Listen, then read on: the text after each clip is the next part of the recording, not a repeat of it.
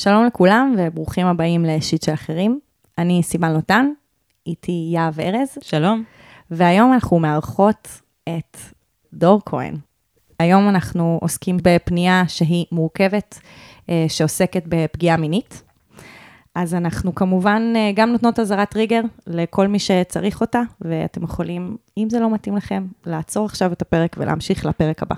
אבל לפני שנצלול פנימה, יהב, ספרי לאנשים שהגיעו רק היום, מה זה שיט של אחרים? אז אנחנו כאן בפודקאסט שיט של אחרים, עצות לחיים עצמם. כל שבוע אנחנו uh, מקריאות uh, פניות אנונימיות שהגיעו אלינו, מכם, הפונים והפונות, המאזינים והמאזינות, ואנחנו מנסות uh, לתת עצה, לעזור כמה שאפשר בשיט שלכם, בסוגיות של החיים עצמם.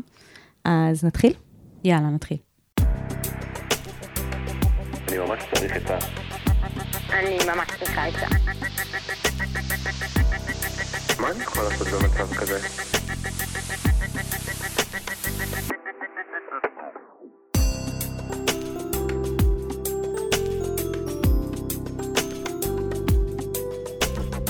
שיט של אחרים. אז דור, אני אשמח שתציג את עצמך ותספר מה אתה עושה ומה עשית. אוקיי, אז uh, אני מטפל, מטפל ברוח הקומי, גם עובד סוציאלי. אני רק רוצה להגיד לגבי רוח הקומי, שכשאומרים את זה, אז זה נשמע כמו רוח הקודש, רק רוח הקומי, משהו. קומי. אה, מצחיק. כן, אז אולי תסביר מה שמת זה. לב לזה כשאומרים את זה, שזה לא. נשמע? לא, אוקיי, אז אני... אה, לא, אבל אולי זה בגלל שאני מבפנים. כן, כנראה. אה, למה אנחנו אומרים רוח הקומי ולא פשוט מטפל הקומי? כן, שיטת הקומי. כן. אה, אני חושב שזה איזה קטע כזה של כאילו רמות שונות של הסמכה. אה, וואלה. ו- וכזה כשאנחנו אומרים אני מטפל ברוח הקומי זה גם באיזשהו מקום להגיד אוקיי לא עברתי את כל המיליון הסמכות שאפשר לעבור.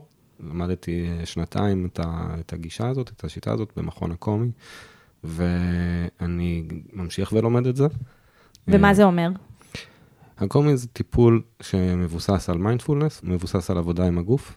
זה אומר שאנחנו אה, משתמשים בעצם בחוויה העכשווית ולומדים אותה, לומדים את מערכת הארגון הפנימי של הבן אדם כחלק, בעצם כ, כדבר המרפא. כן. אה, כזה ההבדל המרכזי, הייתי אומר, אה, מפסיכותרפיה רגילה, זה שבאמת נתרכז באמת בכזה, זה יותר חווייתי, אנחנו יותר ננסה ללמוד את החוויה תוך כדי שהיא קורית. כן. ופחות כזה לדבר על הדברים, אלא יותר את הדברים. כן, אני אגיד שהמטפל שלי הוא בשיטת הקומי. כן. גם למד שיטת הקומי. סליחה שאני צוחקת על זה. אה, אני לוקחת את זה מאוד ברצינות בזמן הטיפול, רק שתדעו. אני לא ככה צוחקת עליו כשאנחנו... אה, ומה שאני שמתי לב זה שהרבה פעמים אני מדברת על איזשהו משהו, ובמקום להתמקד בפרטים ובמה קרה בהכרח, הרבה פעמים שואל אותי, מה את מרגישה כרגע? כשאת כן. מדברת על הדבר הזה ואת מספרת לי את הדבר הזה, מה קורה בפנים, בתוך הגוף? כאילו, לאיזה, לאיזה רגע שאת ממש מתחברת עכשיו, ברגע זה. כן, ואז באותו רגע אני מתחילה לבכות. כן, ככה כן. נראה הטיפול שלי. כן, זה ממש עושה את זה. זה, כן. אני ממש מרגישה שיש משהו בטיפול הזה שהוא מאוד מקרקע. כאילו, הוא מאוד עוזר לי אה, להתחבר לעצמי, ל, כאילו להבין את התחושות שלי, כזה כן. לא, לא לברוח. כי לפעמים אה, בטיפול אנחנו מספרים הרבה סיפורים, שהסיפורים הם דווקא לא להיות ב, ברגע. נכון. ובאמת בהקומי יש דגש כזה על אה, לדבר עם, לא עם הסיפור, אלא עם מי שמספר אותו, עם מספר הסיפור, להתחבר למקום הזה. אוקיי. זה מאוד- שמספר הסיפור זה אני. כן, או חלק מסוים בך, מהמם. אה, שעכשיו נוכח ודומיננטי. מעולה, ודור, תספר לנו גם קצת על הניסיון שלך ואיך הוא רלוונטי כן, אז אלינו, אלינו היום. אז באמת אה, עבדתי המון המון עם בני נוער, גם עדיין עובד היום עם בני נוער. אה, גם במרכזי הסיוע, עבדתי בהנחיה של אה, סדנאות כזה בבתי ספר, ו... וגם בעלם, בניידת רחוב, ב- בתל אביב. אני חושבת שיש משהו מאוד מיוחד ומאוד חזק בלבוא ולדבר על הנושא הזה בתור מי שגם מטפל באנשים שפגעו וגם אנשים שנפגעו. כן. אה, אז ממש תודה שאתה כאן איתנו. כן, יש לך פריזמה מיוחדת, ובגלל זה היה לי כל כך חשוב שתבוא. אה, הייתי אומר בשמחה. היום אנחנו נדבר על פניות אה, של אה, נשים שנפגעו, נשים צעירות, ממש הייתי שמה אותן אפילו עוד, עוד טיפה נערות מרוב שהן צעירות. ואני אני אגיד שבשונה מהפרקים שאנחנו ככה ממש נותנות עצות, וזה ממש ככה פרקטי הרבה פעמים, כאילו אחרי שאנחנו דנות בדברים זה פרקטי, אז אני אגיד שאלה פרקים מעט שונים באופי שלהם. אנחנו מביאות איש טיפול, שזה דור, ופשוט אה, משתמשות כאן במיומנויות טיפול, פשוט בפורום אה, רחב יותר. כאילו כשנוגעים בדברים כל כך רגישים, אני חושב שמאוד קשה לתת עצות פרקטיות בלי להכיר, בלי לראות איפה הדברים פוגשים את מי ששואל, וכאילו אני מתאר לעצמי שיש המון אנשים שהזדהו עם, עם חלקים פה, אבל שלא בהכרח כל דבר שנגיד יהיה להם רלוונטי. בדיוק. כן. אז אה, יהב, תקריאי לנו את הפנייה הראשונה. אוקיי. הנסיכה הלוחמת, בת 22. היי סיוון ויהב. קודם כל, אתחנף קצת ואומר שאני כל כך נהנית לשמוע את הפודקאסט שלכן, מלמד אותי המון על עצמי ועל קשרים בין אישיים וסתם על החיים, אז תודה. חשוב לי לציין על עצמי שאני יתומה. שני ההורים שלי היו חולים. אבא שלי ב-ALS ואימא שלי בטרשת נפוצה, ושניהם נפטרו כשהייתי בתיכון צבא. וחשוב לציין שהדחקתי את זה המון זמן ולא איבדתי את זה. וקיבלתי במתנה, במרכאות, פוסט-טראומה וחרדת נטישה. התחלתי לאחרונה ללכת לטיפול פסיכולוגי אצל מטפל מהמם שאני ממש מתחברת אליו, ועוזר לי להגיע לתובנות על עצמי, ומדבר איתי בגובה העיניים ובתכלסיות. אבל מה שאני באה בכלל להגיד פה, זה שהשיט שלי קשור בכלל למערכות יחסים עם גברים. ולכן גם חשוב לציין שהקשר הרציני הראשון שלי היה עם גבר שלאט לאט הפך להיות עם אופי אלים, מחליט לי מה ללבוש, לאן לצאת, צורח עליי כשאני חושבת בכלל לדבר עם גבר או להיפגש עם חברים גברים. פעם אחת גם דחף אותי על הקיר, אבל זו הייתה הפעם היחידה שבה איכשהו הרים עליי יד. הוא איים הרבה בפרידה, במקרה שרציתי ללבוש חולצה חשופה, ונטש אותי ביום אזכרה של אבא שלי, ואמר שאני משתמשת בהורים שלי כדי שירחמו עליי. אחרי שחפרתי על עצמי וסיפור החיים שלי, הבעיה שלי היא שהיום אני לא מצליחה להביא את עצמי לקשרים עם גברים. מאוד קל לי כשזה רק בהקשר מיני, אבל תמיד זה חייב להיות תחת קהות חושים כלשהי, אלכוהול או וויד. אבל כשאני מתחילה לפתח שיח רציני עם גבר, בדרך כלל שלא פגשתי עדיין, אני נבהלת ונכנסת ממש להתקף חרדה לפני הפגישה ברמה משתקת ובסוף אפילו מבטלת. חשוב לי להגיד שיש לי הרבה אישיוז של דימוי עצמי, אני בחורה מלאה וכל חיי זו הייתה התמודדות, אז גם זה משחק פה תפקיד.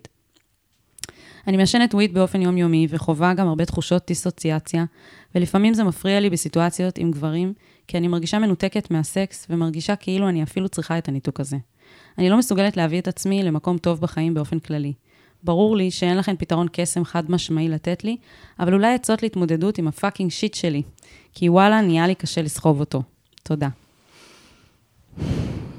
אני רוצה להגיד שהשם שלה, הנסיכה הלוחמת, אה. לחלוטין מרמז על כמה שהיא עברה ועל מי שהיא.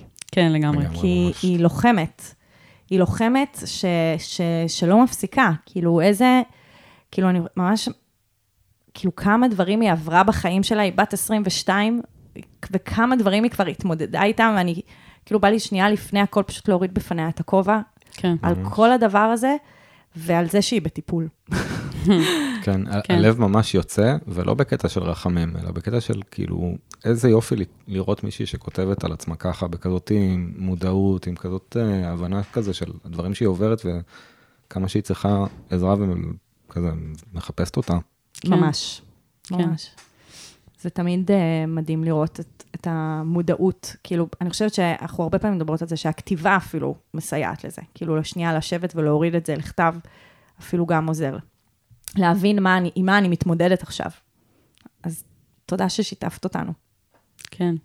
אני אגיד שזה מרגיש כאילו הדברים שהיא כתבה לנו אולי לא קשורים אחד לשני, כזה הקושי שקרה עם ההורים, ואחרי זה שהיא בעצם נכנסה לזוגיות אלימה. למרות שאני חושבת שיש כאן ממש קשר, אה, כשאין לי סמכות אה, בבית, ושאני, אין, לי, אין מישהו ש, שיעטוף אותי, ושיגיד לי, ושיעזור לי, ושכאילו ממש ייתן את, ה, את, ה, את הבית. את הבית, בדיוק, כן. אז אני מחפשת את זה במקום אחר, ואני יכולה לתאר לעצמי שאולי הבן זוג הזה בהתחלה היווה משהו כזה, כלומר, היווה איזשהו, איזושהי מעטפת שהייתה, שהיא הייתה צריכה, אה, ואז זה הפך להיות אה, חונק מדי, וזה הפך להיות אה, לא מותאם, שהלב כאילו יוצא, ש, שהיא צריכה להתמודד גם עם זה, אבל זה נראה לי, כאילו, אני חושבת שזה אחד הדברים שגם הביאו אותך ללכת לטיפול, כי זה באמת ההבנה שאי אפשר לא להתעסק עם, עם הקשיים שקרו בעבר, כדי להצליח להמשיך את החיים. כאילו, אח- אחרת זה פוגש אותנו בכל מיני דרכים. מעניין. קצת קשה, נראה לי, לדעת מה הוביל דווקא לקשר הזה. אמ, אני, אני כאילו, אני שומע את מה שאת אומרת, זה נשמע לי הגיוני, אבל גם בא לי להגיד כזה שיש פה עניין כזה עם מה זה אהבה. Mm. ואני חושב שהיא מגלה ולומדת מה זה אהבה. כן. היא יודעת, לפי הכתיבה, אני אומר, היא יודעת שזה לא אהבה. כן, יודעת מה, להגיד מה לא. היא בעצם סיפרה לנו כן. בפנייה את כל מה שהיא יודעת על מה זה לא אהבה. כן, כן, ו... ו, ו לא, שזו ידיעה חשובה. זה לא קשר שנמשך.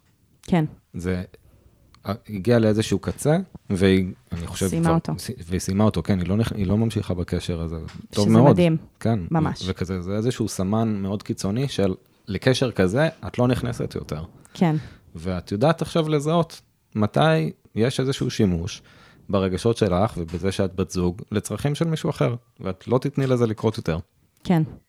כן, את, את המודעות לזה, שזו הייתה הסיטואציה, ושהצלחת לצאת ממנה, היא הרים וגבעות שכבר כבשת. כן. ועוד דבר זה שאנחנו רואים, אני חושב, זה שהיא גם יודעת גם קצת על מה זה כן אהבה, דרך הטיפול.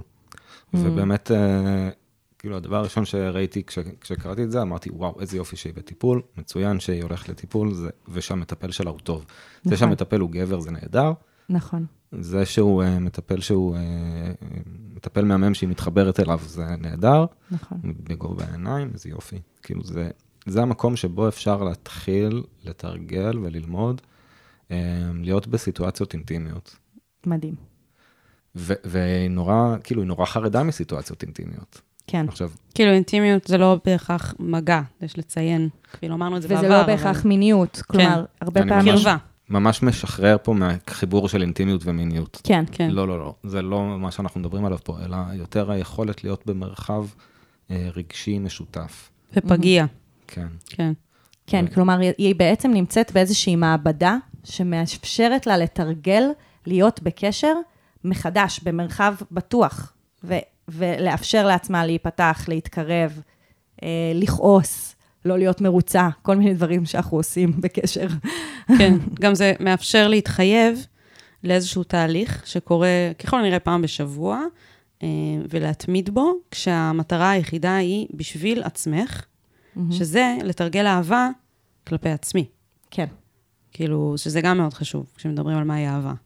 חד משמעית, זה ממש כתבתי לי, כאילו, היא- מתרגלת אהבה עצמית והיא צריכה להמשיך ולתרגל אהבה עצמית. כן. זה ממש מהותי. כי בעצם אנחנו לא יכולים להיות אהובים אם אנחנו לא אוהבים את עצמנו, אוקיי? כל מה שאנחנו חווים בעולם זה שיקופים, כן? זה דרך, עובר דרך איזשהו פילטר של העיניים שלנו. ואם אין לנו תרגול של הרצפטור הזה, של כאילו, אני אהוב, אז לא משנה כמה אהבה אני אקבל מבחוץ, אני לא, לא אוכל להרגיש את זה, אני לא אוכל להאמין לזה. כן. כן. אז, אז, אה, וגם בא לי להגיד, נראה לי שיש פה עוד הרבה מקום לעבודה. כן. אה, על האהבה העצמית. כן, כן, היא אומרת, יש לי הרבה אישוז של דימוי עצמי. במילים אחרות, אני לא אוהבת אותי. או יש חלקים בי שאני לא אוהבת, או חלקים בי לא אוהבים אותי, נגיד. אז על הדברים האלה, כאילו, כדאי, כדאי לעבוד עוד. וכזה, יש שם חרדה ש... שקורית באינטימיות רגשית, כן? כשאנחנו מתחילים, כשמתחילה השיח שהוא קצת יותר רגשי, שהוא באמת קצת חשוף, אז זה נורא נורא מפחיד. ופגיע, כן. כן. או אינטימיות מינית. חייבת בעצם לבוא עם אלכוהול או וויד. כאילו, כן. אי אפשר לעשות את זה בלי, וזה, וזה מבחינתי, הייתי אומרת שזה הדבר הראשון, שבאמת הייתי אומרת משהו קונקרטי לגביו, כזה סקס עם מישהו שאת כאילו, את לא רוצה להיות שם בלי הדיסוציאציה הזאת, בלי, בלי כאילו הניתוק הזה. זה נורא. זה נורא שצריכה להידלק. כן, זה, אז לפעמים, לפעמים עדיף בלי מאשר עם כשצריך להתנתק. בלי מין את בלי, ס... מתכוונת. בלי כן, סקס. כן. כן. כאילו, לפעמים עדיף... יא, אנחנו חיים בחברה שבה כאילו אנחנו מדברים על מיניות בריאה, ואנחנו... וזה... ה, לי האסוציאציה הזאת, שאני שומעת מיניות בריאה, בין המון המון דברים, זה נשמע כמו מיניות בריאה זה כשאנשים אה, מקיימים יחסי מין לפעמים פעם ב... ושאם מישהו לא מקיים יחסי מין, אז כנראה שהוא לא במיניות בריאה עם עצמו, כן? ואני רוצה שנייה ל- ל- לשים שם סימן שאלה. לפעמים לא לקיים יחסי מין, אם כרגע בתקופה הזאת יחסי מין זה משהו שהוא הוא, הוא מביא איתו קשיים מהסוג הזה, והוא צריך לבוא ביחד עם uh, כל מיני מאלחשי uh, חושים, אז זה בסדר לא לקיים יחסי מין לתקופה. ש- זו המיניות הבריאה. לא לקיים יחסי מין כשאני לא נמצאת שם. זה שאת- הכי בריא שיש. שאת מנותקת מהסיטואציה. שאני לא כאילו- מרגישה בנוח. כאילו, כן. בעצם משנה תודעה, הם מטשטשים אותי כדי שאני אוכל להיכנס למשהו. אז בעצם מה זה אומר?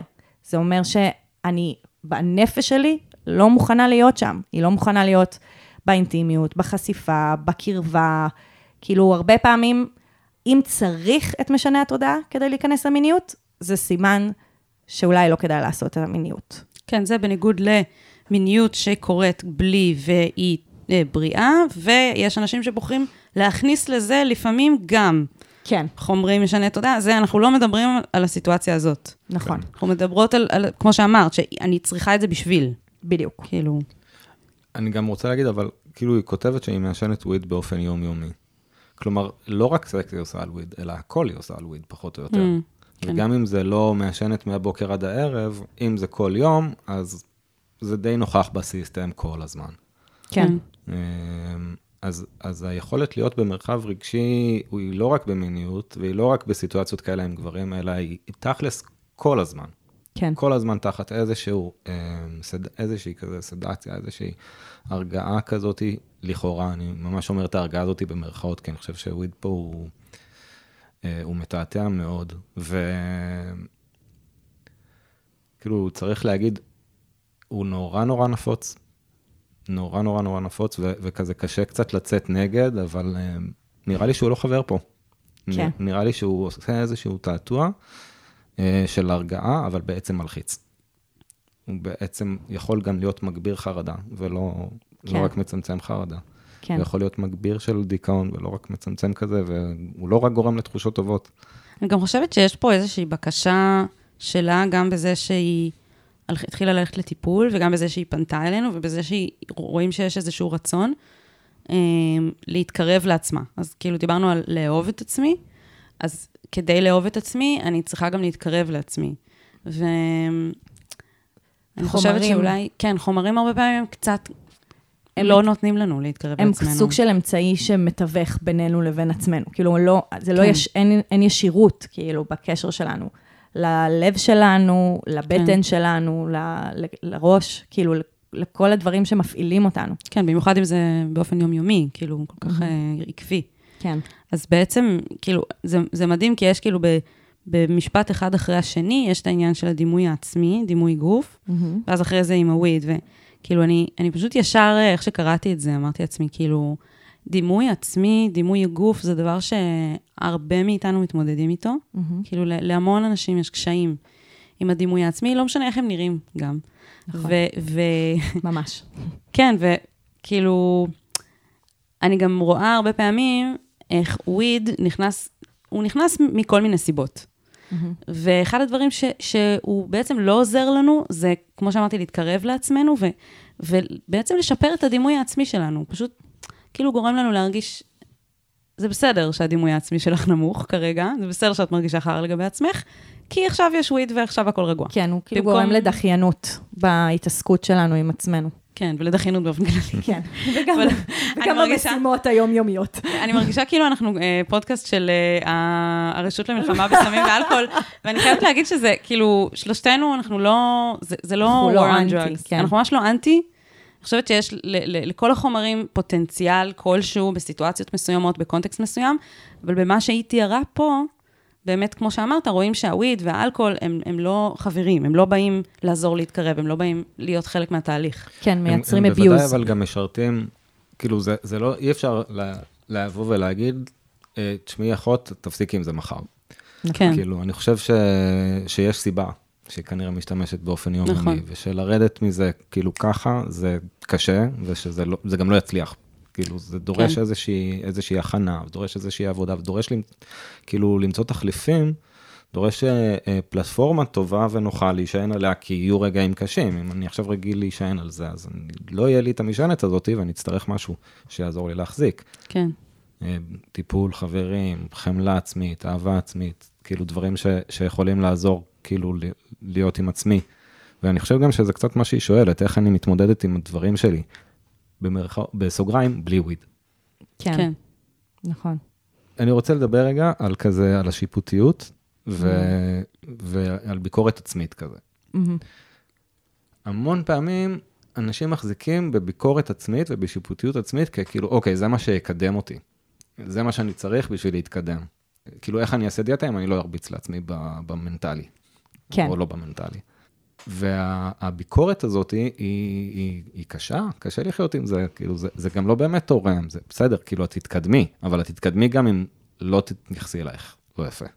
כן. ו... והטוויק שאני רוצה להציע כאן, זה לעבור מביקורת שיפוטית לבקרה. בקרה היא כאילו קצת יותר אובייקטיבית, נכון. ו... ואז אני יכול להסתכל ולראות מתי אני לא הולך עם האינטרס האמיתי שלי, מתי אני פועל נגדו, מתי זה הורס לי. כאילו, ו... אוקיי, בוא נראה מתי מתעוררת, אה, מתי מתעורר כאילו דימוי עצמי שלילי כזה, באיזה סיטואציות. והבקרה היא יכולה גם להיות עם איזשהו vibe כזה קצת יותר חומל, קצת מהמם. יותר חביב, מהמם. אוקיי? להתייחס לעצמי באיזשהו רוך, גם קצת יותר חוקר. בהחלט. כאילו, אני פשוט, כאילו סקרן. כן, מסקרן אותי מתי זה קורה ומתי זה קורה, פחות כאילו, כשזה קורה אז נכשלתי, אלא, כן. אוקיי, מעניין למה זה קרה פעם ולא אתמול, או כן. כאלה. כן, מה מדליק לי את ה-issues? כן. כאילו, סיטו... אני מתאר לעצמי שסיטואציות מיניות עוזרות להדליק. כאילו ביקורת עצמית או דימוי גוף שלילי. זה מתחבר. אבל זה נכון על הכל, זה לא נכון, זה יכול להיות גם על עצלנות, וזה יכול להיות על כל התנהגות, כאילו, ש... שאני מחזיק על עצמי כאילו נורא נורא קשה. אמ, אני מציע לה... ל- לראות את הביקורת ולנסות לה... לא לוותר עליה, כי אנחנו, אוקיי, אנחנו אומרים, אני רוצה כן להתקדם בחיים, אז להסתכל על זה בבקרה סקרנית, עם vibe חיובי, כן. עם איזושהי נחמדות כללית כלפי עצמי. מהמם. מתוך זה שאוקיי, יש לי בעיות, אבל אני רוצה לפתור אותן, אני רוצה להתקדם, אני רוצה לעשות דברים עם עצמי, כדי שזה ישתנה. שזה כבר פריזמה אחרת, כאילו מה mind ה- האוטומטי, שהם- שכרגע קיים. כן. מהמם. דור, אתה חושב שיש משהו שאפשר, שאנחנו יכולים להמליץ לה בהקשר של הטיפול? כי הרבה פעמים אנשים פונים אלינו והם אומרים, מה לעשות, יש לי שיט, ואז אנחנו כזה, לך לטיפול, אבל היא כבר הולכת לטיפול, אז כאילו, מין אני מרגישה כזה, מה עוד אפשר לתת לה? זה כזה מרשם לטיפול עצמו. כן. נשמע לי שרוב הסיכויים שהיא עושה את זה, אז אני אומר את זה גם בשבילה וגם בשביל מי שאולי מזדהה או מזדהה, ו- וזה נכון. אוקיי, אז החרדה מופיעה בסיטואציות אינטימיות מיניות, או לאו דווקא עוד לפני שיש מיניות, היא קורית כאילו כשיש נכון. שיח רגשי, אבל הטיפול הוא מקום שומר. אז כזה, אני מתאר לעצמי שזה לאו דווקא מופיע ככה. Mm, ואני כן חושב שכדאי להעלות את זה ולהביא את זה לטיפול כדי, כדי לגעת בתכנים האלה. להעלות את החרדה. כאילו, אתה אומר שיכול להיות שהיא מרגישה חרדה בטיפול, לא, אני חושב שלהפך, שכנראה שבטיפול היא פחות מרגישה את החרדה הזו, אוקיי. ושאני חושב שכדאי להביא את זה לטיפול. שזה, שמה הכוונה להביא את זה לדבר, לטיפול? לדבר על זה, ל- לספר על זה עוד, וכאילו לנסות לחקור את זה בתוך המרחב הטיפולי. מהמם. אמ, כי לי, כאילו, ממה שעלה, מה שעלה לי ממה שאמרת, זה שבגלל שיש ביניהם אה, סיטואציה אינטימית, יכול להיות שגם בתוך הטיפול יש רגעים שהיא חווה חרדה. היא אולי הרבה יותר קטנה ופחות מורגשת מהאופן שבו היא חווה אותה בחיים היומיומיים שלה, אבל ממש כמו, שאת, כמו שאתה אומר, כאילו, בהקומי, שכאילו אתה, אתה מחזיר לרגע עצמו, יכול להיות שהיא חווה את זה גם בתוך הטיפול, וזה כאילו ממש חומר לעבוד איתו בתוך המרחב הזה. אם זה ככה, אז, אז לגמרי לגמרי כן. כלומר, בכל מקרה, תמיד כלפי כל הטיפולים, פחות או יותר, אם יש רגשות שעולים בזמן הטיפול, נראה לי שחשוב להביא אותם.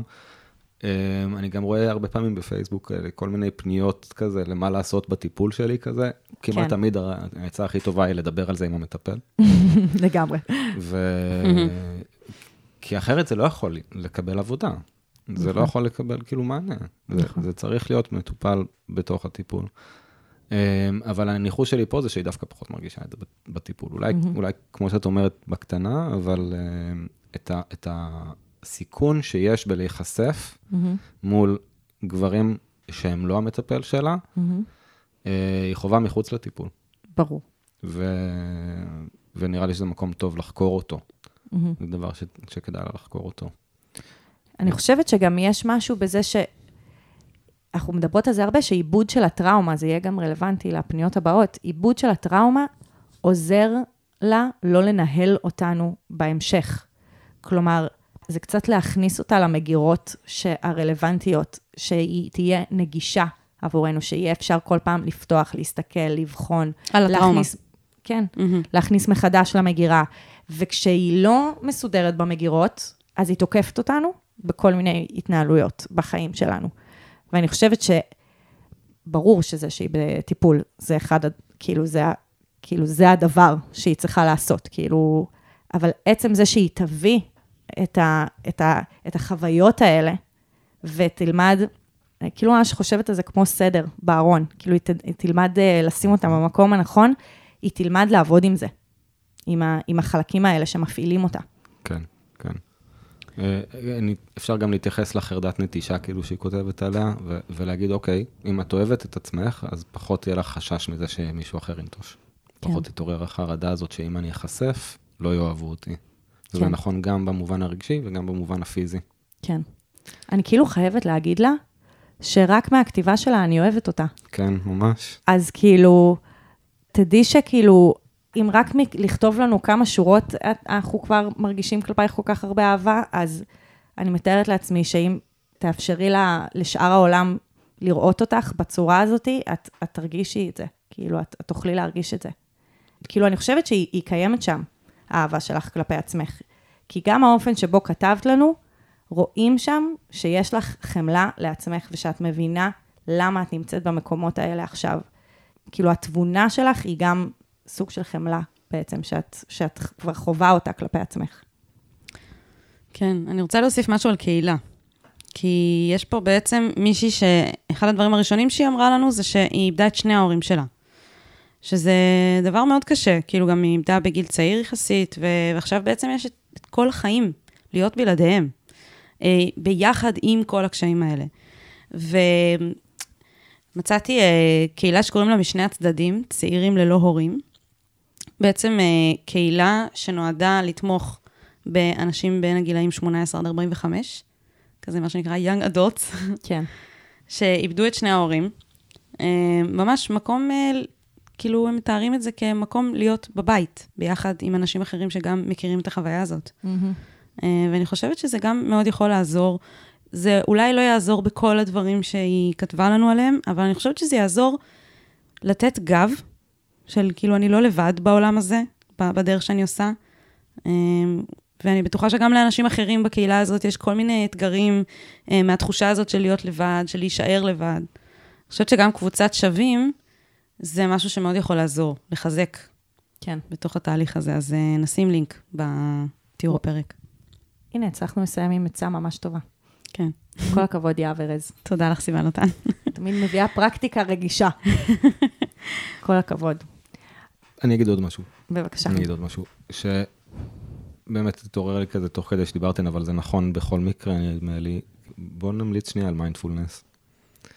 ו- ומדיטציות באופן כללי, כזה, אז גם מדיטציות של חמלה וגם מיינדפולנס, שזה יכולת, נגדיר את זה רגע, המודעות שמתעוררת מהפניה של קשב לא שיפוטי, מרגע לרגע, למה שקורה לי עכשיו. אז מתעוררת מודעות, ולאורך זמן המקום הזה הופך להיות בית. אני הופכת להיות בית לעצמי, שהוא לא תלוי במה שקורה לי. כן. לא תלוי ב- ב- אם אנשים אחרים אוהבים אותי או לא, באיזה קשר היה לי עכשיו עם מי, אלא יש לי אותי. כן. ובתוך המרחב הזה של כזה, אולי של בלי הורים, להיות בית לעצמי נראה לי יכול להיות ממש, ממש טוב. אני ממש, זה, תיארת את זה בדרך כל כך יפה, כאילו, את מה המשמעות של מיינדפולנס, אני ממש מדמיינת את זה שכמו שאנחנו אומרות לחברה טובה, כאילו, של כזה, או, איזה סיוון את, נו באמת, איזה יהב זה לעשות את זה, אז את יכולה לעשות את זה לעצמך. כאילו, להגיד, או, איזה נסיכה לוחמת זה לחשוב ככה. בקטע אוהב. כן, כאילו. בדיוק, בדיוק. זה מטאפורה מדהימה. כן, זה תשומת לב בעצם, מה שאתה מתאר. והיכרות, כן. כאילו, יש שם, לא, התשומת לב מאפשרת היכרות שמאפשרת בית. כן. ו- ותשומת לב לא שיפוטית, שזה מאוד חשוב בכל מה שקשור כאילו לדימוי עצמי ולאהבה עצמית, כאילו אנחנו אמרנו להביא כאילו עין חוקרת, אבל עם טוויסט חיובי, כאילו להפוך את הביקורת לבקרה, בקרה אוהבת. מדהים.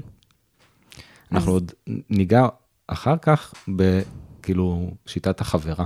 Mm, מדהים. אז, אז אני כבר מתה כבר לשמוע. טוב.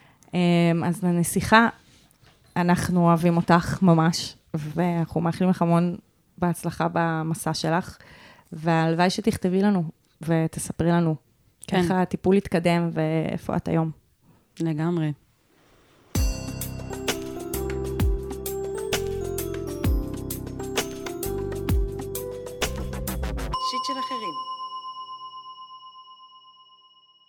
אז הפנייה הבאה שלנו היא בעצם שתי פניות שקיבלנו, שיש ביניהם אלמנטים מאוד מאוד דומים. אני אקריא את שתיהן אחת אחרי השנייה, ואז אנחנו נענה על שתיהן ביחד. אז הפנייה של אמיצה, בת 18, אומרת, "אה, הכל התחיל כשעשיתי שינוי בחיים שלי ועברתי מעיר לכפר נוער. המעבר היה מורכב וליווה אותו קשיים רבים. התעוררו דברים נפשיים שלא היו ניכרים לעין אז, והתחלתי טיפול פסיכולוגי ופסיכיאטרי. אובחנתי עם הפרעת אכילה, חרדה ו-OCD. הידיעה הזו הייתה טראומטית, אך המקרה העיקרי שהיה טראומטי הוא שהוטרדתי מינית על ידי החבר הכי טוב שלי. אני זוכרת במעורפל מה שקרה, אבל אני זוכרת שהוא כפה את עצמו עליי ואני סירבתי. מאז, ההפרעות הנפשיות החלו להידרדר ולהשפיע על החיים שלי ברמה קיצונית, תוך כדי שאני מתמודדת עם הפגיעה המינית שעברתי. אני לא מצליחה להשתקם ולבנות שגרת חיים בסיסית על מנת להמשיך ולהתקיים בלי שהנפש שלי תיפגע. איך זה אפשרי לחיות חיים נורמטיביים שמאפשרים שלווה בסיסית לצד ההפרעות הנפשיות שהחמירו כתוצאה מהפגיעה המינית. ויש לנו גם את קרולינה לא מארגנטינה, בת 19, שמספרת לנו ככה: אני והחבר הכי טוב שלי היינו במערכת יחסים רעילה ועל ספידים. הכרנו לפני פחות משנה, נהיינו חברים הכי טובים, והיינו רבים כמעט כל יומיים. באיזשהו שלב אפילו שכבנו והסכמנו שנפסיק. לפני בערך חודש הוא הטריד אותי מינית, זרק לי הערות קשות ולא לקח אחריות על מה שהוא עשה. איך ממשיכים מכאן הלאה? מאז אני לא מצליחה להיפתח לאנשים חדשים וגברים בפרט. עם כל גבר שאני פוגשת, אני מרגישה צורך לנתק קשר אחרי שאנחנו שוכבים. איך להמשיך הלאה אחרי פרידה כל כך קשה מחבר טוב? אז יש דמיון ויש גם שוני נכון. אה, בין הפניות, אבל אני הרגשתי שאפילו, אפשר להגיד שחוט השני אפילו בין שלושת הפניות שלה, ששמענו היום, זה איך ממשיכים הלאה אחרי שככה נפגעתי. כאילו, מה, מה, איך נראה היום אחרי? כן, וזה גם אחרי שככה נפגעתי מגבר.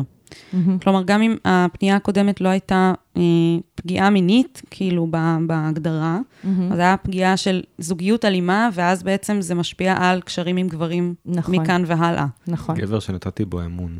נכון. כן, גבר שהייתי באיזושהי מערכת יחסים איתו, ובדיוק מה שאתה אומר, היית- הייתה אמון, ואז הוא שבר את האמון, באיזושהי צורה. כן, אני קודם באמת רואה את הקטע הזה של נשבר האמון, ואז מה שקורה זה שהיכולת לתת אמון עוד פעם נפגעת, וזה דבר ממש טבעי. זה, זה ממש מה שנראה לי צפוי שיקרה. וקרולינה כותבת שהיא והחבר הכי טוב שלה היו במערכת יחסים רעילה על ספידים. אני שמתי לב ממש לעל ספידים הזה. Mm. כאילו, דברים פה קורים מהר. הם הכירו לפני פחות משנה, הספיקו להיות החברים הכי טובים, לשכב, להחליט להפסיק לשכב, לריב, ל- לריב כל יומיים, ואז כאילו הוא מטריד אותה, ואני מנחש פה שאין יותר קשר איתו. אמ, וגם היא ניסתה להיפתח לאנשים חדשים, כן, וגברים בפרט, וכאילו, כל הדברים האלה קרו כן, בשנה האחרונה. כן. זה מה זה מהר, כן. ו... אוקיי, אז כזה יש איזה קצב טבעי שלוקח ללב זמן לתת אמון מחדש. ובכלל, ל- לאחות את הפצעים, היו פה כמה פצעים כזה ש... כן. שקרו. כן. כאילו, יש כאן איזושהי אמירה שהיא יכולה להישמע ברורה מאליה, אבל היא הכי, כאילו, תמיד אנשים אומרים, הזמן מרפא את הכל.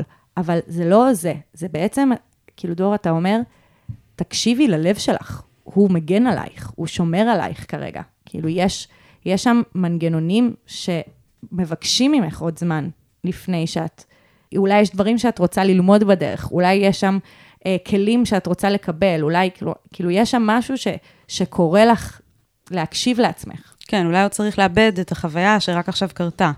כן. ובעצם, מה שאתה אומר זה שאולי הלב שלך מבקש שתאטי את הקצב, באופן כללי. כן, של ההתפתחות. מהמם. כזה... למה צריך כל כך מהר לתת אמון שוב? אולי זה בסדר כזה להיות רגע רק את עם עצמך, לסמוך על עצמך. כאילו חלק אחד אומר, אני צריכה להיפתח שוב, אני צריכה לפתח אמון שוב, להיכנס שוב לעוד קשרים. וחלק אחר לא מסכים. כזה, אני מרגישה צורך לנתק קשר אחרי שאנחנו שוכבים. Mm, אז החלק השני אומר, לא, לא, לא, לא יהיה פה קשר כל כך מהר. כן, ויש איזה חוסר אמון גם פנימי, כן, כן? של מה, מאיפה הבחירה הזאת? כן. כן, למה אני בוחרת במישהו, למה בחרתי במישהו כזה להיות החבר הכי טוב שלי? אולי צריך רגע לענות על השאלה הזאת. איך זה שמישהו שחשבתי שהוא החבר הכי טוב שלי הפך להיות כל כך פוגעני כלפיי? לפני שאפשר לפתח עוד פעם החבר הכי טוב. כן. כן. זה גם לא רק שהוא פוגעני כלפיי, זה גם הקשר שבינינו הוא פוגעני. כלומר, עוד לפני שהוא הטריד אותה מינית, היה שם קשר פוגעני בין שניהם. היו רבים והספידים וה... אז זה גם לשאול, כאילו, איך, איך נפתחתי למישהו ו- ושמחתי על מישהו ש- שפגע בי, וזה גם איך נכנסתי לאיזשהו, אפשר להגיד, קשר רעיל, באיזשהו מובן. כן. כאילו, ש- ש- שזה אפילו לא עניין של אה, צד אחד שצד נגד... אחד שפוגע. בדיוק, אלא זה ממש כזה מערכת יחסים שלא לא עושה לי טוב. כן. כן, כלומר, נראה לי ש, שממש, אה, שנייה, לא מערכות יחסים. כאילו, אני עם עצמי, לאהוב את עצמי, כאילו, כן. להיות טובה לעצמי, ולתת לעצמי זמן. אז, אז כזה, אוקיי, אולי זה זמן להיות עם עצמי ולאהוב את עצמי ולפתח אולי חברות, וכזה, אני מתחבר, יהב, למה שאת אומרת, כאילו, יש פה מלא אש, כזה, אולי קצת יותר מים. זה קצת יותר רגוע, קצת יותר אה, רגשי, אבל לא, ב, לא בהיפר, לא בווליום גבוה, אלא לאט ועדין, ו, ו, ושבאמת נותן איזשהו כבוד לקצב הפנימי, כאילו האחר, של החלק הזה שעוד לא מוכן לסמוך. נכון. זה אפילו מזכיר לי קצת את נסיכה, שבעצם אמרנו לה, אולי באמת קודם להיות במערכת יחסים עם עצמך, להיות בית לעצמך, לפני שאת נכנסת לקשרים. אני חושבת ששלושת הנשים שכותבות לנו כאן, הן בעצם אומרות, אני לא מצליחה עכשיו להיות בקשר. כאילו, אני לא מצליחה להיכנס. יש משהו בי שבורח ממנו. ואז אני חושבת שאצל כולן, כי יש כאן משמעות, קודם כל, לקשר עם עצמי. כאילו, אז אמרנו אהבה עצמית, ואמרנו חמלה. ולהתקרב לעצמי. ואני ו- גם, כן. אני מתייחס לרבנו כל יומיים. כאילו, מה קורה, למה אנשים רבים כל כך הרבה? כי הם מצפים אחד מהשני לדברים שהם לא יכולים לתת. הם מצפים אחד מהשני לאיזשהו מענה לצרכים הרגשיים של עצמם.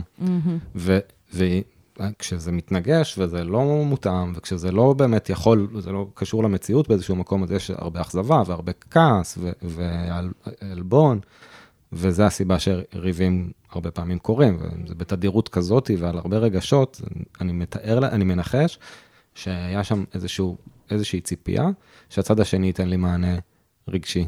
Mm, והציפייה הזאת לא הייתה יכולה להיות, אה, לקבל מענה במציאות. כן. צריך לחזור למה שאת אמרת, סיוון, על אה, כאילו, אז אולי זה לא הזמן. שלושתן, אני אומרת לכן, כאילו, אתן עסוקות. כאילו, אני אומרת את כן. זה ב- כמת... אין לכם זמן עכשיו, כנראה, למערכות יחסים כן. עם גברים, כי אתן עסוקות בלשקם את הלב. כן. מאיזשהו משהו שעברתם שהוא היה מאוד מאוד קשה, והדברים האלה לוקחים זמן, לא רק כי לוקח לי זמן לשקם את הלב שלי ממה שעשו לי, נגיד, אלא בשלושת המקרים מדובר באנשים שהיו מאוד מאוד מאוד קרובים אלינו, שהיו חלק מאוד חשוב מהחיים שלנו, ועכשיו הם לא, אני מקווה, שהם אנשים שפגעו בנו, הם לא בחיים שלנו. ואז יש שני דברים שצריכים לקרות. יש תהליך של אבל ואובדן, כי לא משנה שהבן אדם הזה פגע בי, הוא גם היה החבר הכי טוב שלי. אז אני צריכה להתמודד גם עם זה שאיבדתי את החבר הכי טוב שלי, וגם עם זה שנשבר לי הלב. נכון. שזה שני דברים. זה המון המון עבודה לעשות עם הלב שלי, ואין לי זמן, כאילו כרגע, להכניס מישהו אחר ללב, כי אני עוד עדיין עסוקה ב... להתמודד עם מה שעברתי, וזה יכול לקחת הרבה זמן, וזה ממש בסדר וטבעי. ולא התחלנו כאילו- לדבר על האתגרים של פשוט להיות בת 18, בת 19. כן, באופן כללי. ממש. גם אמיצה, היא מספרת לנו שהיא מתמודדת, היא באמת, יש לה עוד התמודדויות. כן, יש, מה שנקרא, היא מאוד עסוקה. כן, כאילו, אני אומרת את זה קצת בהומור, אבל היא אומרת, אה, אובחנתי עם הפרעות אכילה, חרדה, OCD וטראומה, ו... ו אז, אז אולי כרגע באמת, המ, כאילו, המערכת יחסים הכי חשובה לטפח היא מערכת יחסים עם עצמך. חד משמעית, ממש ממש ככה. כזה, לשים שם את המשאבים, ולא לצפות שאחרים יפתרו לי את, ה, את העניינים האלה, אלא אני צריכה להיות עבור עצמי. כן. אמ, אני מת על השאלה הזאת, איך זה אפשרי לחיות חיים נורמטיביים שמאפשרים שלווה בסיסית? כן, זאת אכן השאלה. זה, זאת שאלה? זו השאלה האל- האלמותית, כאילו. כן, זו השאלה של כולנו לגבי כל הבעיות שלנו. כן. כאילו, איך אפשר שלווה מהדבר הזה שמפריע לי? כן, ואז היא כן. מוסיפה, לצד ההפרעות הנפשיות שהחמירו כתוצאה מהפגיעה המינית. בעצם המשימה עכשיו יותר גדולה. כן, כאילו, היא מרגישה שיש לה איזו משימה אקסטרה כן, מורכבת. כן. ואני רואה שהיא גם בטיפול, אז כזה אחת העצות שיש לי כאן זה להשקיע בטיפול הזה. כאילו, Mm. לתת, לנסות לתת בו את האמון. הרי זה גם כן לא פשוט. זה שאת בטיפול, זה לא אומר שזה טיפול טוב, זה לא אומר שהמטפל טוב עבורך, או המטפלת, זה לא אומר שאת באמת מצליחה לסמוך עליה במידה רבה, ואני רוצה להגיד, תבדקי, אולי אפשר עוד. כזה, באופן כללי אני אומר, אני לא יודע על הטיפול שלה, אני לא יודע מה קורה שם, אני אומר באופן כללי, יכול להיות שאפשר לסמוך על המטפל עוד קצת. ומשם כזה דברים טובים יכולים לקרות. כי אמון, כאילו דורש איזושהי קפיצה. כן. נכון? כאילו, איך אני יכול לסמוך על מישהו אם אני לא יודע אם אני יכול לסמוך עליו? נכון. אז... אז אה, אם לא בחנתי את זה, אם לא הבאתי איזשהו, לא ראיתי אם שהוא שומר עליי, לא ראיתי שהתגובות שלו מותאמות לצרכים שלי. יש שם איזושהי בחינה בתוך המערכת יחסים שאפשר לעשות אותה. את הקשיים באמון, מהמם, להביא לטיפול. מהמם. לדבר עם המטפל או המטפלת. על זה שאני לא סומכת עליו. כן, על כן. זה שקשה לי לסמוך עליה. כן. גם אני רוצה להגיד לאמיצה, שהיא היא סיפרה על uh, טראומה מינית שהיא עברה, לפעמים גם uh, צריך מטפל או מטפלת שהם מתמחים בטיפול בטראומה מינית. מהמם. שוב, אנחנו לא יודעים איזה טיפול זה, ואנחנו לא יודעים מה, מה ההתמחות של המטפלת, אבל כאילו, זה, זה נשמע uh, טרי יחסית. כאילו, אולי באמת צריך מישהו שיותר יותר, uh, מתמחה או מתמחה בדבר הזה. גם, אה, על אף שאני רואה את זה מאוד זווית, אוקיי? הדבר האחרון שקרה, זה הפגיעה המינית על ידי החבר הטוב. נכון. אבל לפני זה הייתה הפרעת אכילה וחרדה ו-OCD, והדברים האלה לא מתפתחים על רקע עצמם. נכון. ואני מנחש שהיו שם דברים מוקדמים יותר, לא יודע אם טראומה או לא טראומה, ובאופן כללי, נורא נורא קשה לתת שמות לדברים, כאילו, מבלי, בלי כל הידע הזה. ו, ואני משתדל להיזהר מהבחנות באופן כללי. כן, וגם הרבה פעמים השמות שנותנים לנו לבעיות שלנו הם לא השמות הנכונים. נכון. אז נכון. כזה, אוקיי, זה ההבחנות שקיבלת, אני בטוח שזה לא על רקע כלום, מהמם. אבל אה, אז, אז, אז כזה, צריך לבדוק מה היה שם ש, שלפני זה. כן. וגם, אה, היא בת 18, הכל התחיל כשעשתה שינוי בחיים שלה ועברה מעיר לכפר נוער, אוקיי? מי עובר לכפר נוער? כן, זה, זה לא בגלל שהיה סבבה בבית, כן, זה לא בגלל שהכל היה אחלה. כן. כ- כאילו, היה שם איזה משהו. היה שם משהו. כן. אני חושבת שלפעמים האירוע האחרון שקרה, אולי הכי קל לי לגעת בו, להתעסק בו, הוא הכי זמין, אולי הוא אפילו גם מחוויות החיים, הוא, הוא פחות כואב כרגע, או שהוא הוא מרגיש דחוף יותר. ויש כאן הבנה מאוד משמעותית, שלא לטפל בהכרח רק על מה שנמצא מעל פני השטח. שזה כרגע הפגיעות המיניות. כן. כאילו, זה מה שנמצא על זה הפרק. מה שנמצא זמין, כן. לפי דעתי. כן, זה, זה החמיר את הבעיות הקודמות שיש. כן. הפרעות אכילה הרבה פעמים קשורות לפגיעות מיניות. מהמם. אז אנחנו אומרים להשקיע בטיפול, מהמם. ואנחנו אומרים להשקיע בקשר עם עצמי. כן. אה, בקשר עם עצמי, אה, איך, איך נרגעים? איך אני מרגיע? אני, אני ספר צריכה- לנו, דור. אני צריכה להרגיע את עצמי. שתינו לא יודעות. כן, כן, כן. גם, גם אני לא, אה, זה, כאילו כל הדברים שאנחנו אומרים כאן, זה קל להגיד, ולפעמים לעשות זה קצת ליישם. יותר קשה. כן. אז, אז אה, עשיתי חיפוש קטן בגוגל של חמלה עצמית. פרקטיקות לחמלה עצמית. ווואו, כמה יש, כמה דברים יש. או, הרשת גואשת ב- כן. עם החמלה העצמית, צריך כן. לדעת מה לחפש גם, כן, כן. אז כזה, אז חמלה עצמית יש המון המון, וגם באנגלית יש אה, self-compassion, זה, זה המונח, ו, ויש הרבה. אה, יש כמה שמות טובים כזה שאפשר לציין. אה, פמה צ'ודרון היא מדהימה, וממש אה, נראה לי חשובה בתחום הזה, וגם אה, קירסטין נף. מהמם. היא מאוד מוכרת בתחום של חמלה עצמית, ויש לה אתר עם, אה, עם פרקטיקות. אז, אז טרחתי לתרגם שתי פרקטיקות מאנגלית לעברית, וואו, איזה השקעה. כי, כי תיארתי לעצמי שלחפש בעברית יהיה קל יותר. אז, אז כזה חפשו, חפשו שיטות שעובדות לכן, ולכל אחד ואחת יעבוד משהו אחר. יש כאלה שקל להם יותר לכתוב, יש כאלה שקל להם יותר לדבר, יש כאלה שבכלל לצייר זה טוב. יש כאלה שמנטרות ולעמוד מול המראה ולתרגל משפטים טובים כלפי עצמי יהיה יעיל, ויש כאלה שירגישו ממש ממש מטומטם לעשות את זה, ו- וזה סתם יגרום להם להרגיש יותר רחמים עצמיים. כן, זה ממש אמירה חשובה. כי אנחנו הרבה נכון. פעמים מדברות על כל מיני פרקטיקות פה, והעניין זה גם לנסות מה עובד לי. כן, זה מאוד אישי. יש גם את העניין של להתחבר לגוף. כי, כי, אני שומעת פה הרבה גם, אה, גם עניין של דימוי עצמי, גם אה, כאילו הפרעות אכילה, גם קושי, באמת קושי עם עצמי, ואנחנו, הנפש שלנו חיה בתוך גוף שנושא את הנפש הזאת.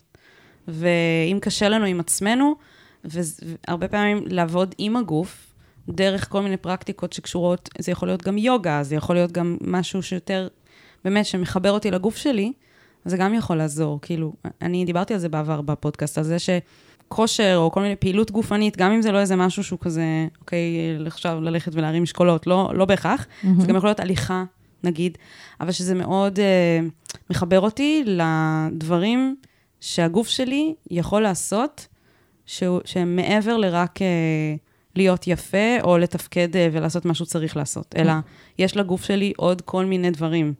ולהתחבר לדבר הזה, זה הרבה פעמים עוזר להתחבר לעצמי. כן. אז כזה בלהתחבר לגוף, אפשר גם לדבר איתו. אפשר גם לשאול את הגוף, מה יעשה לי טוב עכשיו? ולנסות לראות מה יעלה. פעם הייתה לי, אה, היה לי צוואר שהיה תפוס כל הזמן. וכזה, הייתי מתעורר כל בוקר עם צוואר תפוס, ולא הבנתי למה. אה, וואו. חשבתי לצלם את עצמי ולנסות להבין מה קורה פה וכזה. חשבתי שזה קשור לזוגיות, וחשבתי כל מיני דברים כאילו. והיה שם איזשהו רגע של הערה, שכזה, אמרתי, טוב, אני, אני כזה אכנס לגוף ואני אנסה לשאול אותו, מה יעזור לך? ואז הוא אמר לי, לישון על הגב עם כרית גב- גבוהה, אבל לא גבוהה מדי. אשכרה. כן. וואו. כזה, התשובה הגיעה מבפנים. התשובה הגיעה מבפנים. ואז כזה, איזה יופי. ממש הקפדתי על לישון ישר, על הגב, עם כרית שהיא כזה לא גורמת לי לכיפוף יותר מדי גדול בצוואר, אבל, אבל כן תומכת את, את הראש, וזה עבר. אשכרה. בעצם כאילו רצית ל- להיות בקשר יותר עם הגוף שלך. כן. וככה פתרת את ה... במקרה הזה, כאב שהיה, במקרה של הפניות, זה יכול להיות דברים אחרים. כלומר, גם דברים בנפש כן. שלנו, מן הסתם, הנפש מאוד קשורה לגוף. לפעמים יש לנו קשיים עם הנפש, או, או הפרעות אכילה, או חרדה, או דברים כאלה, ולפעמים גם להיות יותר בקשר עם הגוף שלנו באיזושהי צורה, ולשאול אותו מה הוא צריך, מה הוא רוצה מאיתנו, זה גם... אה, נכון. כאילו. לפעמים מקלחת חמה כזה, ולשטוף את מה שאני מרגישה כרגע, ממש עוזר. לפעמים לצאת להליכה, כאילו לא בקטע של ספורט. כן. בקטע של... בדיוק, זה מה שאני אומרת. בקטע של כזה, שנייה כזה, לשנות אווירה, להרגיש את כן. הרוח, אה, כזה. לשחרר קצת את הרגליים, את השרירים, את הדם, כן. לגמרי. זה ממש כאילו, זה גם עוזר פשוט. אפילו נשימות, יש כל מיני תרגילים של נשימות שעושים, שזה גם הגוף בעצם עוזר לעצמו כן. רגע להתחבר, כאילו, למה שקורה עכשיו פה, פיזית, במקום הזה. לגמרי. אז- כזה, לא, לא חיפשתי לנו תרגילי נשימות, אבל uh, זה בוודאות עוזר להירגע. זה, כן. נשימה יהב זה, זה נקודה ממש חשובה באיך איך להירגע. גם עם חרדות, אגב. כן, שזה- ממש, מתייחס לנקודה הזאת של חרדות. אוקיי, יש חרדה, אז כזה, זה קודם כל תופעה גופנית. הגוף, ב, הגוף בחרדה, זה, זה, כשהנש, זה היפרוונטילציה, נשימה מואצת, וזה זה הזעה, וזה עלייה בדופק, ו, וזה גם מחשבות כן, שרצות ב, בהיפר, ו, והן הולכות תמיד למקומות הכי שליליים שאפשר לדמיין, ו...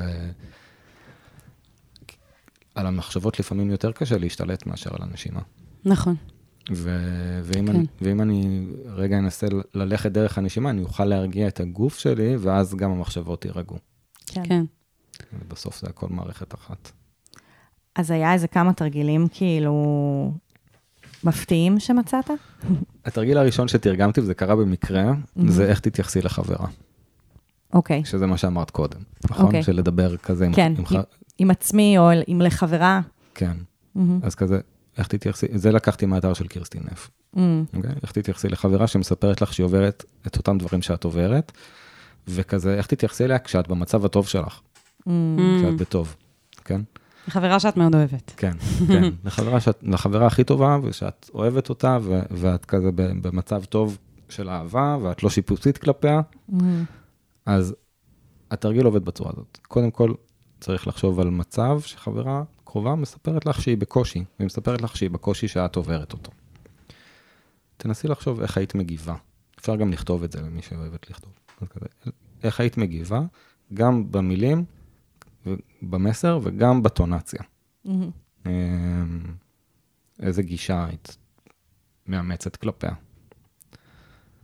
עכשיו, הדבר השני, זה כשאת במצוקה כזאת, ואת מרגישה ככה כלפי עצמך, איך את מגיבה לעצמך, וגם את זה אפשר לכתוב.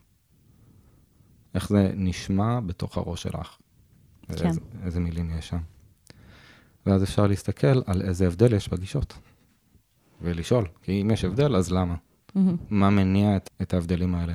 אולי יש פחדים או דברים אחרים שמשפיעים וגורמים לך להתייחס אלייך בצורה שלילית יותר. כן. והשאלה האחרונה זה, איך את חושבת שדברים היו משתנים אם היית מתייחסת לעצמך כמו שהיית מתייחסת לחברה הטובה שלך? אנחנו רוצים לת- לתרגל את הדבר הזה של להתייחס לעצמנו כמו לחברים טובים. כן. יש פה אהבה all around. כן, זה ממש כאילו חוזר גם לבית לעצמי. כאילו, זה ממש כן. מתכתב עם זה יפה. כן. להיות החברה הכי טובה של עצמי. כן. שזה גם קשור למה קורה אחרי שאני מאבדת חבר מאוד טוב. כאילו, דיברתי מקודם על האובדן מהמם. של חבר טוב, שגם פגע בי וגם עכשיו הוא כבר לא חבר שלי. ובעצם, יש את השאלה שכאילו, אוקיי, עכשיו נותרתי לבדי בלי החבר הכי טוב שלי. מי יהיה החבר הכי טוב שלי עכשיו? והתשובה היא אני, כן. בעצם. ונסכם עם התרגיל האחרון. יש עוד, כן. אז זה נקרא הפסקה של חמלה עצמית, self-compassion break. אז לחשוב על משהו שקשה או מלחיץ בחיים. וזה לא צריך להיות קשה מדי, יש כנראה דוגמאות רבות. אה, אז לחשוב על משהו שקשה או מלחיץ בחיים, ולנסות רגע ממש להרגיש את זה, ולתת לעצמך כאילו להרגיש את הדבר הזה שהרבה פעמים אנחנו קצת נמנעים ממנו, אז להרגיש את זה. ואז יש כאן את שלוש הנקודות שבעצם מרכיבות חמלה עצמית. הראשון זה להגיד לעצמי, אוקיי, זה רגע של סבל, או של לחץ. אפשר להגיד גם, זה כואב, ו- או זה, זה לחץ. כן. יכולה לתאר לעצמי. אז זה יהיה מיינדפולנס, זה המרכיב הראשון של self-compassion. אחר כך, אה, להזכיר לעצמך שסבל זה חלק מהחיים. אפשר להגיד גם דברים כמו אנשים אחרים גם מרגישים ככה, או אני לא לבד בזה, או כולם מתמודדים עם אתגרים כאלה. וזה מחבר לאנושיות הכללית, כאילו, לזה ש... שאנחנו, שכולנו רקמה אנושית אחת גדולה. שזה שיט של אחרים בעצם. כן, אה, שזה שיט גם של אחרים. כן. כן. שאני חלק ממשהו גדול יותר, מהמם. כמו שאת אומרת, ו... ו... אוקיי, שאני לא לבד בזה, כאילו, הרבה פעמים הסבל הוא כל כך מרגיש אישי, ושאף אחד לא יכול להבין אותי. מהמם. אבל, אבל רגע, שנייה, אנשים אחרים באמת גם מתמודדים עם הדברים האלה, בכל מיני צורות. נכון. זה מאוד מאוד מתחבר לפרק הזה, כי אני חושבת שבאיזשהו אופן יצרנו כאן קבוצת תמיכה. כן. כי, כי יש כאן שלוש נשים, פחות או יותר באותו גיל, שמספרות על חוויות דומות ושונות, ו, ואולי אפילו רק מלשמוע את הפרק הזה, או שנשים אחרות מקשיבות לזה ומרגישות פחות לבד. כאילו, זה אפילו מחבר אותי לזה שאל תישארו לבד גם בסביבה שלכם. כלומר, אם אה, יהב, דיברת מקודם על עם הנסיכה הלוחמת ללכת לקבוצה כאילו של עוד יתומים, אז אני אפילו אומרת, במרכזי הסיוע כמעט תמיד יש קבוצות אה, של טיפוליות, נכון? של, אה, של נשים שנפגעו ויכולות לעבור את זה ביחד. ואני חושבת שיש לה ביחד איזה ריפוי מאוד מאוד גדול. לגמרי. גם זה וגם איזשהו חיבור להיותי אנושי. כן. כמו כל שאר האנשים שסביבי. כן. כן. וזה המרכיב השני של חמלה עצמית, והמרכיב השלישי, וזה מהאתר של קריסטיאן אף כאמור, אז אפשר לשים את הידיים על הלב בצורה חמימה ועדינה, בנעימות כזה, או מגע אחר שגילית שעובד לך, שהוא נעים, שהוא חומר, אה, ובתוך זה להגיד לעצמך משהו כמו, הלוואי ואהיה נחמדה לעצמי. Mm. או הלוואי ואתן לעצמי את החמלה שאני צריכה. או הלוואי ואני אקבל את עצמי כמו שאני, מה שעובד לכם. הלוואי ואני אסלח לעצמי, הלוואי ואני אהיה חזקה, הלוואי ואני אהיה סבלנית, מה שאתן צריכות, כאילו, מה שנכון במקום הזה. אז ה kindness הזה זה המרכיב השלישי. אוקיי, אז זה, זה, זה, זה ההפסקה הזאת, כמה זמן זה ייקח? חמש דקות? זה- אפילו פחות. כן, לעשות איזה רגע כזה של תחזור בבולטים.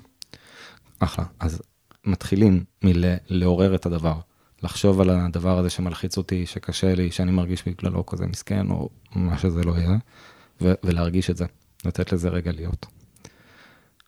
הראשון זה מיינדפולנס, להגיד לעצמי, לתאר לעצמי, זה רגע של סבל, זה כאב, ככה זה מרגיש. השני זה לזכור שזה חלק מהחיים, שזה משהו שהוא של כולנו, של כל בני האדם. אנשים אחרים גם מרגישים ככה, אני לא לבד. והחלק האחרון זה נחמדות, נחמדות כלפי עצמי, kindness. זה אפשר במגע נעים ועדין כלפי עצמי, לא תלוי באף אחד אחר. וואי, אתה ממש מתאר משהו שאני עושה. אני, אבל לא, לא את הכל, לא את כל השלבים. אני רק עושה את השלב האחרון. פיתחתי איזה קטע כזה שכשיש לי רגע ממש כזה קשה, ולפעמים גם סתם, כן, אבל שאני כועסת על עצמי, או מאוכזבת, או או מתוסכלת, או בלחץ, או... אז כאילו, הכתף שלי, זה הכי שמעת מצחיק, הכתף שלי, אה, ממש חלקה ונעימה. נראה לי של הרבה מאיתנו. כן, אם אתה שם את ה... לחי על הכתף. הכתף. זה ממש נעים. או אפילו, אה, לפעמים כשאני נוהגת, ויש פקקים, ואני עצבנית, וזה, ואין לי כוח, וזה וזה וזה, ואנשים מעצבנים אותי. אז אה, אני שמה את היד, כאילו, הנגדית, על הכתף, כאילו, את יד שמאל על כתף ימין, או את יד ימין על כתף שמאל, פשוט מרגישה את הכתף החלקה והנעימה שלי. וזה פשוט כאילו, זה נחמד, כי זה כזה, וואי, החלק הזה בגוף שלי ממש נעים לגעת בו. כאילו זה, זה אני מרגישה קצת אה, מצחיק לדבר על זה ככה, אבל כאילו זה קרה פתאום במקרה, ואז אמרתי, יואו, זה ממש נעים, וזה מרגיע כזה. וזה מחזיר אותי לגוף, וזה כזה, יש משהו מנחם כזה שתמיד אפשר לחזור אליו. כזה. זה מהמם. שהוא בתוכך, כן, שהוא והוא- בך כבר, כן, והוא שם. שהוא ו- לא חיצוני. זהו, זה שהוא לא חיצוני, זה גם מקרב אותי לעצמי, וכאילו להיות נחמדה לעצמי, של כזה, יואו, איזה כיף שיש לי חלק בגוף שהוא כזה נעים, כאילו, אני אגיד את שלי, אוקיי. גם לי יש כזה. אצלי זה בקצה האצבע. בקצה האצבע יש רוך. מהמם. אפשר פשוט רגע לגעת בקצה האצבע ולהרגיש את הרוך של הכרית. כולם עכשיו, לגעת לגעת עם. האגודל באצבע, כן. אוי, זה חמוד. אז אני חושבת שמה שה... מה שאנחנו עשינו עכשיו אחד עם השנייה, וגם מה שקרה כאילו בפרק הזה, זה שפשוט ייצרנו איזושהי קבוצת תמיכה כזאת. כאילו, כל אחד משתף באיפה נעים לו לגעת רגע, וכל אחד מדבר על התהליכים שהוא עושה, ומתי דור יתחיל לעשות ספורט, ו- ואיך יואב משינה את הלחי, ואני חושבת שזה כאילו ממש כאיזשהו uh, תהליך מקביל שאנחנו עוברים כאן, אנחנו, uh, יחד איתכן. ואנחנו אנחנו יודעים שאת הכל ממש קשה ליישם, ואת כל החמלה העצמית זה המון שרירים לפתח, לגמרי. ואנחנו רוצים לשלוח לכם חיזוקים מרחוק ואמון שאתם יכולות לעשות את זה. וסבלנות. כן, זה, כן. זה, זה לא משהו, קודם כל זה לאו דווקא תהליך שנגמר. נכון. זה משהו שאנחנו משתפרים בו. נכון. ועדיין אני מאחלת לכן, אה, לכל אחת מכן, שתוכלו יום אחד להסתכל אחורה, לא יודעת עוד כמה זמן, אבל אה, להסתכל אחורה ולהגיד, וואו, הייתה תקופה שהיה לי ממש קשה, והיום יותר טוב לי. כן. ו- וזה גם באמת ממש לא קלישאה. פניתן לקבל, לקבל עזרה, עשיתן בשביל עצמכן צעד נכון. כן, של חמלה, של אהבה, של, של אה, לחפש ריפוי. זה לא מבודד, זה כנראה חלק מעוד דברים שאתן עושות בשביל לעשות את זה. כן. נכון. אז, אז כזה, תיקחו את הדברים האלה שאתן עושות, תגידו לעצמכם, איזה יופי שאני דואגת לעצמי. כאילו, קחו קרדיט על המעשים הטובים האלה כלפי עצמכם, הם לא, הם לא נואשים, הם לא כזה מסכנים, הם מדהימים. לגמרי. ו- והלוואי ואני הייתי יודע לבקש עזרה בגיל 18 ככה. כן. כן, לגמרי. טוב, אז אנחנו, אנחנו נסכם. תעדכנו אותנו, מה שלומכם? אנחנו מחכות כן. כן. לשמוע. ויאב, תספרי לכל מי שמקשיב לנו איך הוא יכול לכתוב לנו גם פניות. יש לנו בתיאור הפרק אה, לינק לטופס אנונימי שאתם יכולים לשלוח לנו, אה, ויש לנו את אותו טופס בפוסט נעוץ בקבוצת הפייסבוק שלנו, שיט של אחרים, עצות לחיים עצמם, אז בואו תצטרפו לקבוצה וככה תמצאו גם את הטופס, ותעקבו אחרינו באינסטגרם, שיט של אחרים. ממש כיף שם, יש הרבה צחוקים, אה, אנחנו צוחקות על כל השיט, למינה, כל השיט שבעולם. למיניהם. ואם אהבתם את הפרק ואתם רוצים ורוצות שאחרים ישמעו אותו גם, אז בבקשה לדרג חמישה כוכבים. זה- וכך הוא יגיע ליותר אוזניים. כן, וגם פשוט תשלחו אותו לאנשים, נכון. שנראה לכם זה רלוונטי אליהם. ודור, אתה מדהים. תודה. לגמרי. אנחנו ניפגש שוב. עוד אה, כמה, כמה פרקים, אז אנחנו ממש שמחות שאתה איתנו. ממש. תודה לך על זה. תודה לכם, בשמחה. אני ממש צריך את ה... אני ממש צריכה את זה. מה אני יכול לעשות במצב כזה?